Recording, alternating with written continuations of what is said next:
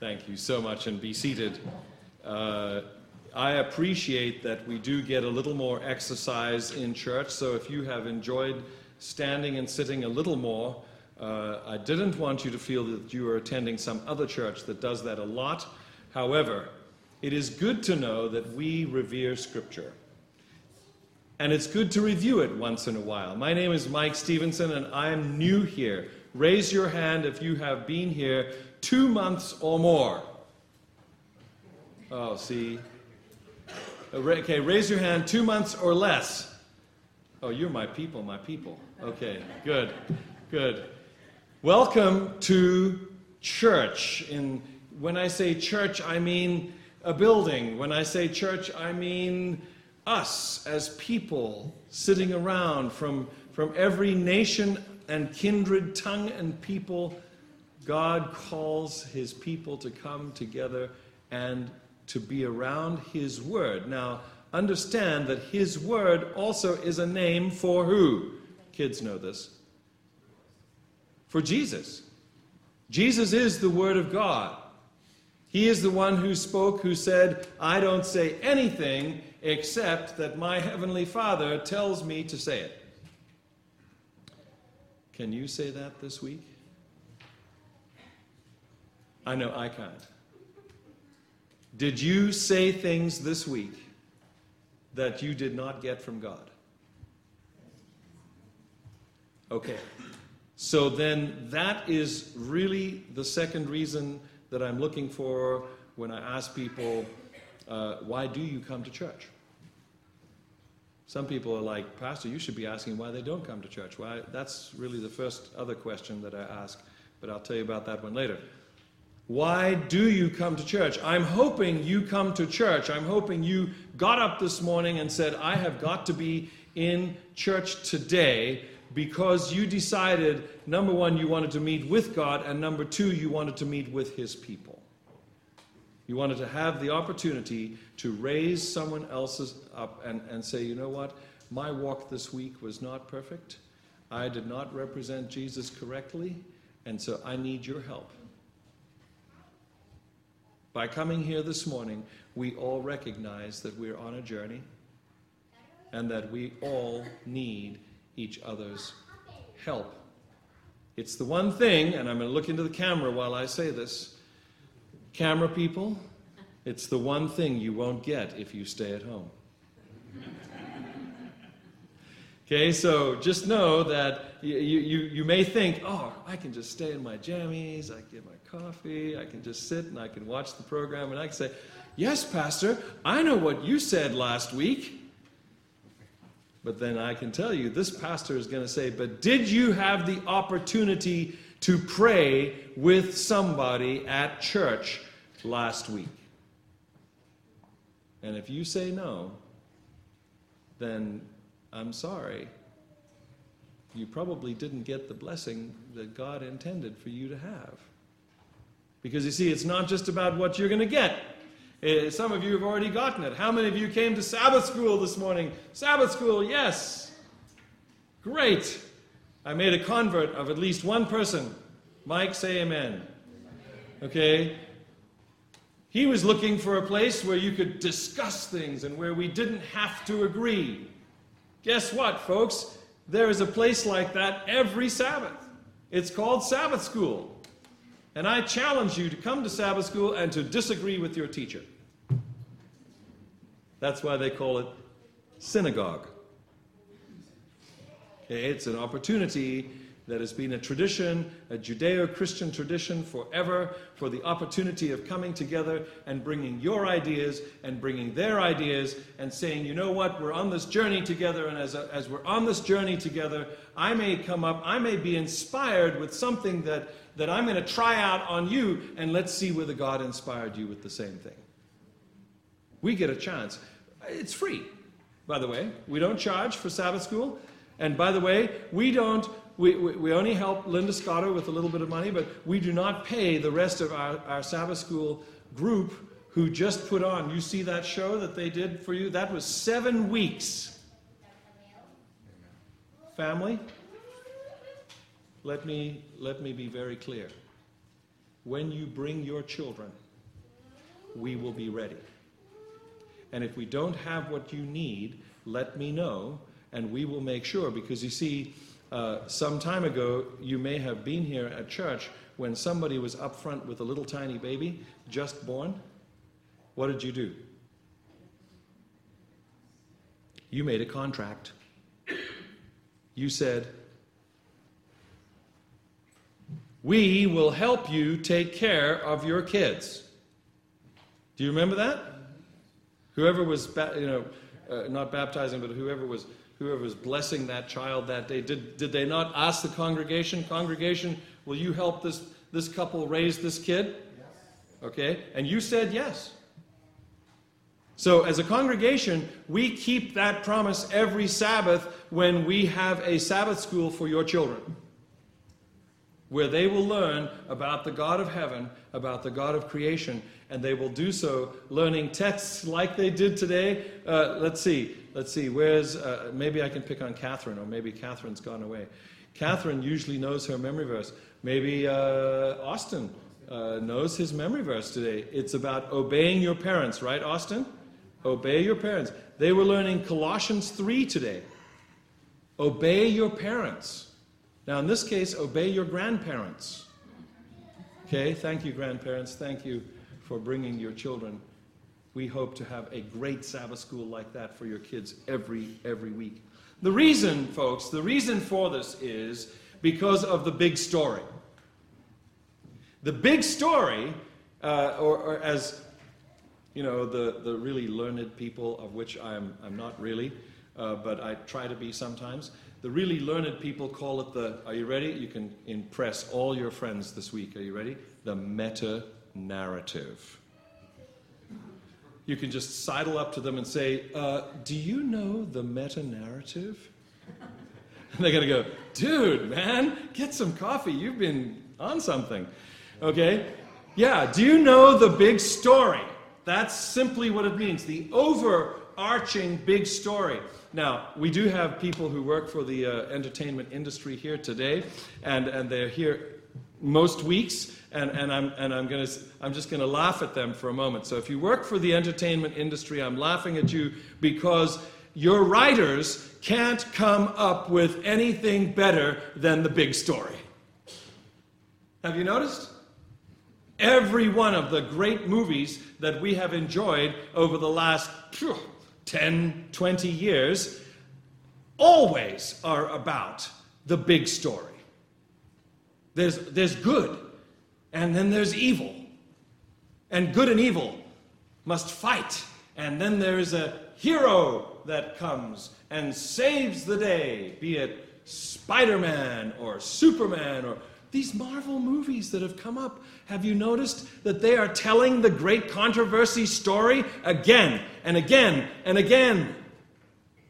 This whole world is in a situation where it feels the need for a superhero.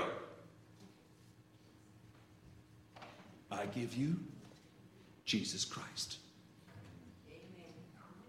He is the ultimate and the original superhero. And they have never been able to come up with a better story. Have you noticed that? It's got to be good versus evil. You've got to have a villain. You've got to have a hero. And then you've got to put it all together. And you know what I like about the Marvel movies and the DC comics and so on? Because they're from a different era. Good wins. If you notice that, the movies that came out in like the 80s and the 90s, you weren't so sure whether good. I'm going to take a hit at Star Wars here. I know I love Star Wars in some ways, but in Star Wars, not so sure that good wins. Have you noticed that? I tell my Buddhist friends, this is more like Buddhist or Hindu theology. If you look at the theology in Star Wars, it's not particularly Christian. Okay, that doesn't mean that we should bash it, but I'm just saying be aware. Now, when it's Narnia, we know Aslan is on the move and Aslan wins. Why? Because it's written by a Christian who knows the meta-narrative, who knows the big story. Well, in the big story, you've got to remember that there was a creator God who created two people, and he gave them the garden, and then before he created them, of course, he had to have a special plan. And his special plan was in place specifically if there was a decision made by his creatures to join the existing rebellion in the universe. Yes, Satan and his rebellion against God pre-existed the creation of the world. And should Adam and Eve decide to go over to the dark side, there had to be a plan in order to rescue them or to give them the opportunity to be rescued. And so that was put in place even before. And then, as we've read this morning, which I wanted us to read, my Greek teacher used to tell me that the reason he gave us writing exercises was so that we could take in the Greek, not only through the eye gate, not only by saying it through the ear gate. So today you've had an experience where you've seen Scripture, you have heard Scripture. It would be really great if I gave you a piece of paper right now and you had to write 5 times Genesis chapter 1, verses 1 to 20. If you do that, then you're going to memorize, you're going to go through the hand gate. It's going to be imprinted upon your memory. I can tell you this. When you have it imprinted upon your memory, the Holy Spirit can then touch that memory and he can bring it back to life in that moment when you need it. Is there a reason that the Pathfinders teach, keep the morning watch? Which means read your Bibles. Sing the Christian songs. Sing the Bible if you must. In fact, the entire Bible was meant to be sung. Take me to a synagogue today, and instead of a preacher, you will hear a cantor. And the cantor will sing the Scriptures. It helps you remember. You see those pictures of the Hasidic Jewish people, and they're moving like this. You know, that's a rhythm. There is a rhythm to Scripture. It's poetry. It's music. If you want to remember the words, sing them. Sing them over again and again. This God, the one that we know from creation, creates a world in a specific order so that everything is ready for Friday afternoon. He does so because the crown of his creation is going to be a being that is like him and that will have characteristics like him and that will be able to respond to him in the way that he would think about and would create in the moment, but it would not actually be him pulling the strings. So you have this piece that God created called choice. God puts into his creatures choice. He puts into his human creatures choice. And my friends, this is the thing that I can't understand about God. If he didn't want us to mess up, why did he give us choice? Because it's a godlike characteristic to be able to choose. The beasts of the field or even the beasts in the forest cannot choose. They act on instinct. He went one step beyond, in fact, a big step beyond. It's called your frontal cortex. He went a big step beyond to give us the ability to create and to be like him. I think he did this for his own pleasure. Can you imagine the pain that God feels when we choose on a daily basis, according to Isaiah, when we choose to go our own way with those assets? And the things that we do and the things that we say do not bring him glory. In fact, they poke him in the eye, and the devil just laughs and says, "I told you so." They're following themselves, AKA me. This is the big story, my friends. This has been the story. It still is the story. And so here we go. The God of creation.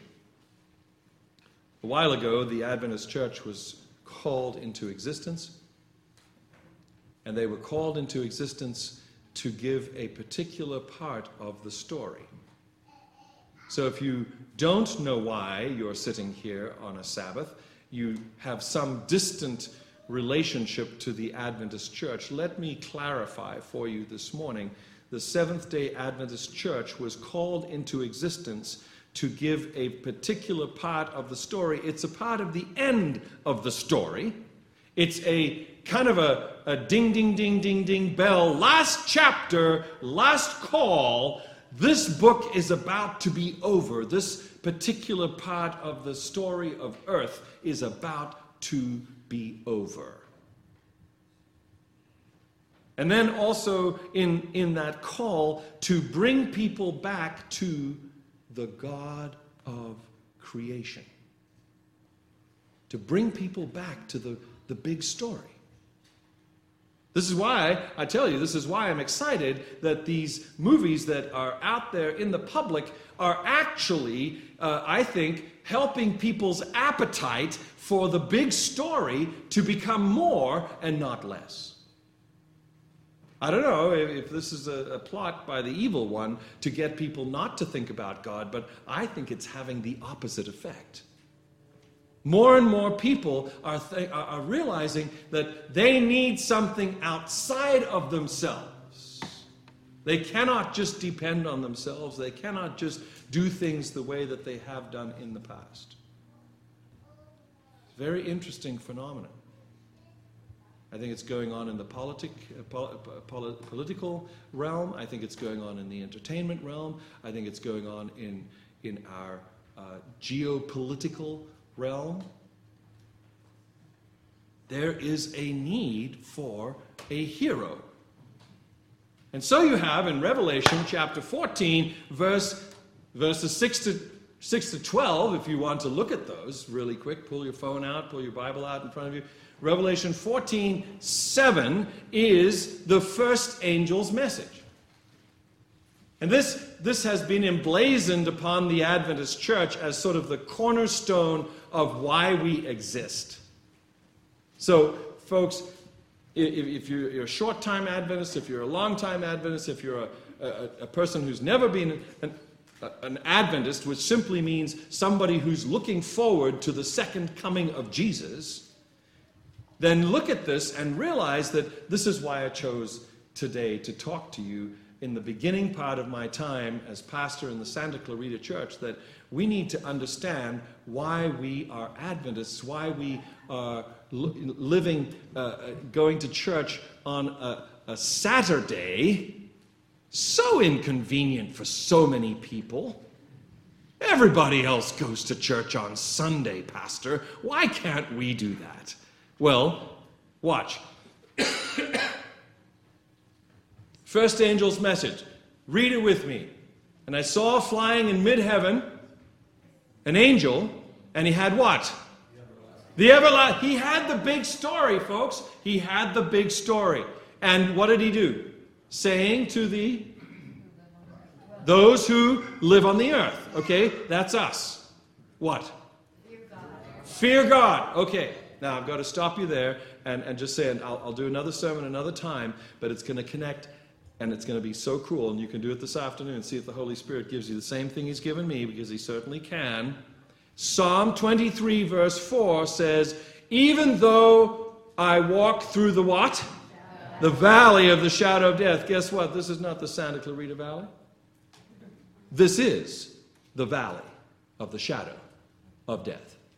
People died this week. You could die this week. We live under the shadow of death. So yes, you live in the valley of the shadow of death. Okay? Even though I live in the valley of the shadow of death, what does David say? Come on now, fist pump. I will fear. I will not fear. Okay, so then why in 14:7 does it say to fear God?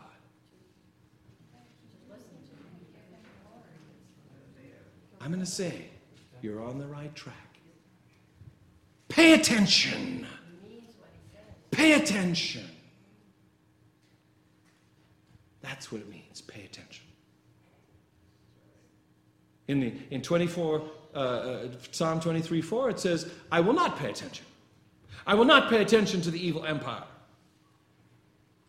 In 14:7, it says, I will pay attention to the God of the universe. By the way, what does it say next? Fear God. Which God? The God who created. Because you see, there are multiple gods. Yes? And I'm looking at him. That's the big story. That's what takes us back to Genesis chapter 3 when Eve said, yes, I will be my own God. Isn't that what Satan offered her? Do you really believe God's going to kill you? Oh, you're too beautiful for that. You should just be your own God. Oh, really? Huh. Maybe I'll try it. She eats the apple. She disobeys. She enthrones herself in her own mind. And my friends, we do too.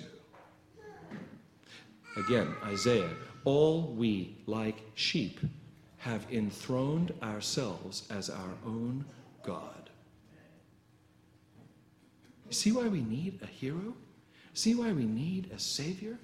Because we can't save ourselves. We are already lost.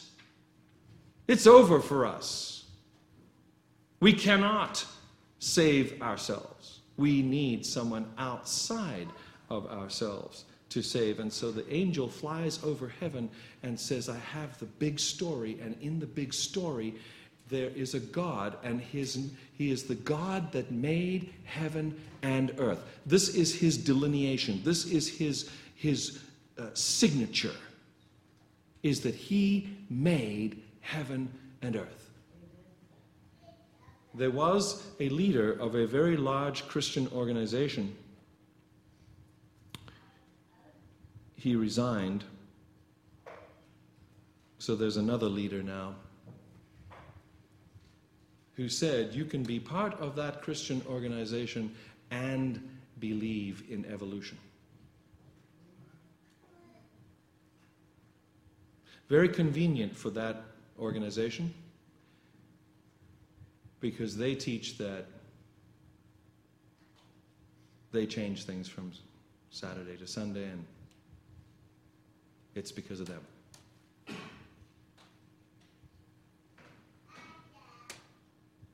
Yeah, you can be a Christian in their organization. You can be a Christian and believe in evolution. Very convenient, because you see, it takes the God of creation out of the picture. Don't have to listen to him anymore, because it's our authority that you need to listen to now, and therefore, if you listen to us and if you believe in us, then you're fine, because we determine whether or not you're going to be saved. Very convenient, I must admit. Very well thought out, philosophically correct, very convenient. But completely, completely not biblical. So here you have creation. And I want you to know that I am a Bible-believing pastor. I want you to know that I believe in a 6-day creation. And that people who would like to say, oh, but maybe it was 6 long periods of time. Or, no, I want to believe in evolution. I've got one thing to say to these poor people, and that is, are you seriously going to put God in a box? Are you seriously going to limit God to just having the same amount of intelligence as you? Now, I know you're smart. You might be, off the charts. You might be Mensa. But do you have the audacity to say that you're going to limit your God to only what you can believe and understand? 6 days. Okay. I'm going to say that by believing that it's exactly as it says in Scripture, that He creates evening and morning, by the way. Evening's the beginning of the day in the Bible. Evening and morning, evening and morning. I'm going to say that by believing it as He says that it happened, says that He can do whatever He wants. And that by not believing means that there are possibly other things that we don't believe God can do. So I just have one question. How big is your God? Because I want you to know that I realize I am lost. I cannot save myself. I need a really big God. To solve all the problems in the world, I need a big God. And to say that no, he couldn't have done it in 6 days. That's limiting. That's limiting my God. What else are you saying that He can't do? Are you saying He can't save me? Are you saying He can't put this fractured world back together like Humpty Dumpty? Are you saying He can't do that? Well, I don't know if that's a God I want to believe in. So along comes Revelation. God shows John that there's an angel that's flying in midheaven, and he has the big story, and the big story is there is a God. There is a God who can be big enough to solve the problems of the world. I want a God like that. I want to believe in a God. I believe everybody else needs a God like that too, because you see, I think that when He put us together through Adam and Eve, and then of course all of us are, if you again believe the Scriptures in Genesis chapters 6-9, you know that there was a flood and that we're all descended from Mama and Daddy Noah as well. Shem, Ham, Japheth, we're all descended from one of those 3 guys. We're all wired, I believe, we're all wired to worship. Even the rock song says, you're going to worship somebody. Those other songs say, you're going to love somebody. And the latest one says, I just love your body. Ladies, I think you should call up the radio station and say, get that off the station. That is so stupid. You're not going to love my mind. You just want my body. You could be this automaton and you'd love my body. Come on. What a devaluation. Women, I don't think you should put up with that. Because you are made by the Creator God of the universe, and you have a brain. You're going to worship somebody. That's one reason I believe we need a big God. And the second is that all of us crave relationship. Now, some very strange people much prefer to be on their own. But let me tell you, They even have to get together with somebody to get their food and to have housing, and they have to interact with people. And if you talk to them long enough, you'll just find out that they were hurt somewhere along the line, and they just don't want to be around people because they're scared of getting hurt in a relationship. I understand that. I've had relationships that hurt too. But the fact is, I believe that this world is craving relationship. Just ask those in the entertainment industry and they will tell you, if it does not have a love plot, it's not going to sell. Because we'll watch it if there's some little relational interest that happens, even if it's a twisting of the story. The writers will put it in because we are wired for relationship. God knows this because He created us. So number one, I believe we are going to worship somebody, so we might as well decide that we're going to worship the God of creation. Number two, I think that we are wired for relationship, and we might as well be in a relationship, Facebook stuff, we might as well be in a relationship with the God of the universe.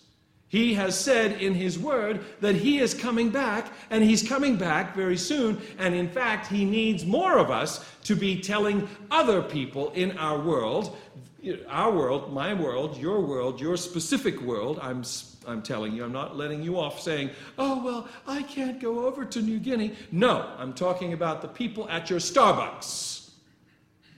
That's your world. The ones you see every week. Those are the ones God is calling you to, and He is saying, you need to tell your world that there is a God who wants a relationship with them, and that because of that relationship, and that desire that He placed in them, that He is hoping that they will want a relationship back with Him. Third thing, and this is one of my favorite, and when I think of my dear wife and all the details that she has had to take care of in this move, details which bore her and which terrorize her, I am glad to tell you that this morning, as we were sitting having our worship, we were sitting in chairs that she had fixed up. She had had a moment when she could be, recreative. Yes, we got these chairs from the thrift store, and they were ugly.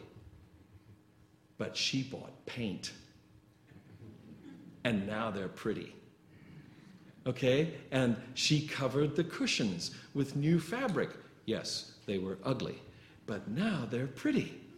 And she was able to do this creative thing.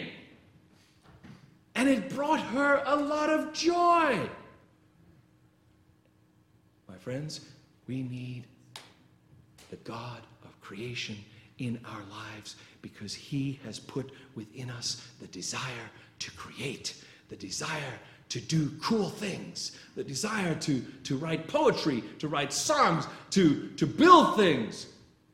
When you feel that desire coming up in you and you're upset because you have to go to a job where you just punch this and punch that and punch the other thing and it's meaningless, remember, your pastor told you, you were created to create.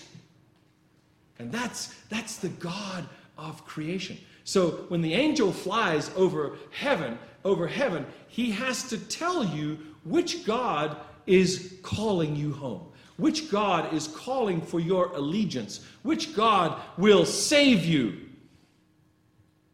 And there's only one. He is the God of creation. He is the God of creation. He's your Father. He's the one who made you. And you know what? He's big enough. He's big enough to love every single one of us. He's big enough to recreate in us that desire to want Him in our lives. Oh, my friends, listen. Don't leave here today without talking to him. As we play music, where's Melody? Melody, where are you? Come on up. And as Melody's going to play something, and it's called the postlude, right? Is that you got a postlude ready? You do. See, and I know that the tradition in this church has been that you just pick up and leave, and if you need to, that's fine. But we give you the opportunity in the postlude to just sit and think. It's free. Not going to charge you any extra. But it gives you the opportunity to just say to God, God, I need you.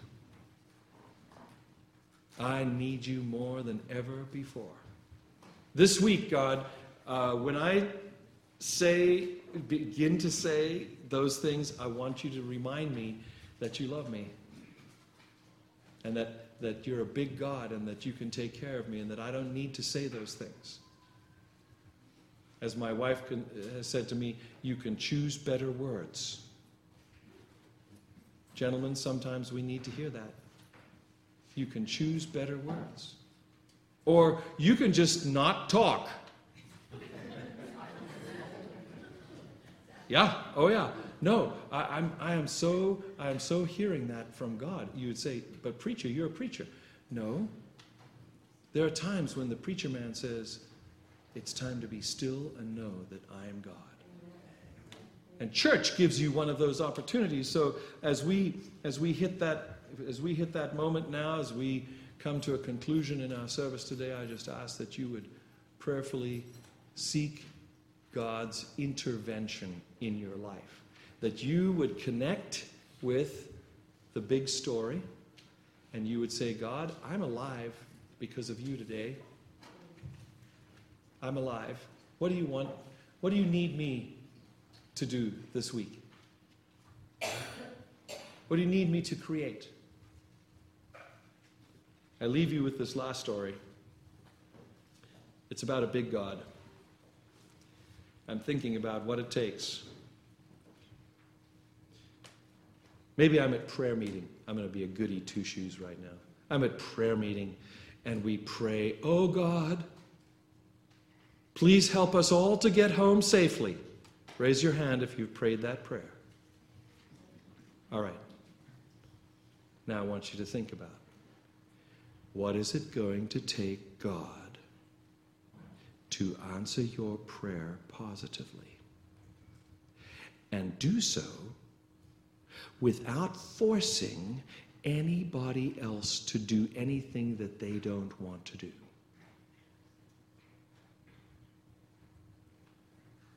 Yeah, there's a man in a bar. He's about to leave. But God tells his wife, call your husband. He pulls out his cell phone, and instead of getting on the road when he was going to, he is delayed 30 seconds. And therefore, he did not crash into you half drunk. Yes, God helped you to get home safely. Come on now, come on. Start thinking about the millions and millions of things that God is going to have to orchestrate in order for you to get home safely from church. You see what why I'm saying? I need a big God. I need a God who can take care of all of those things because I don't want to die on the way home from church.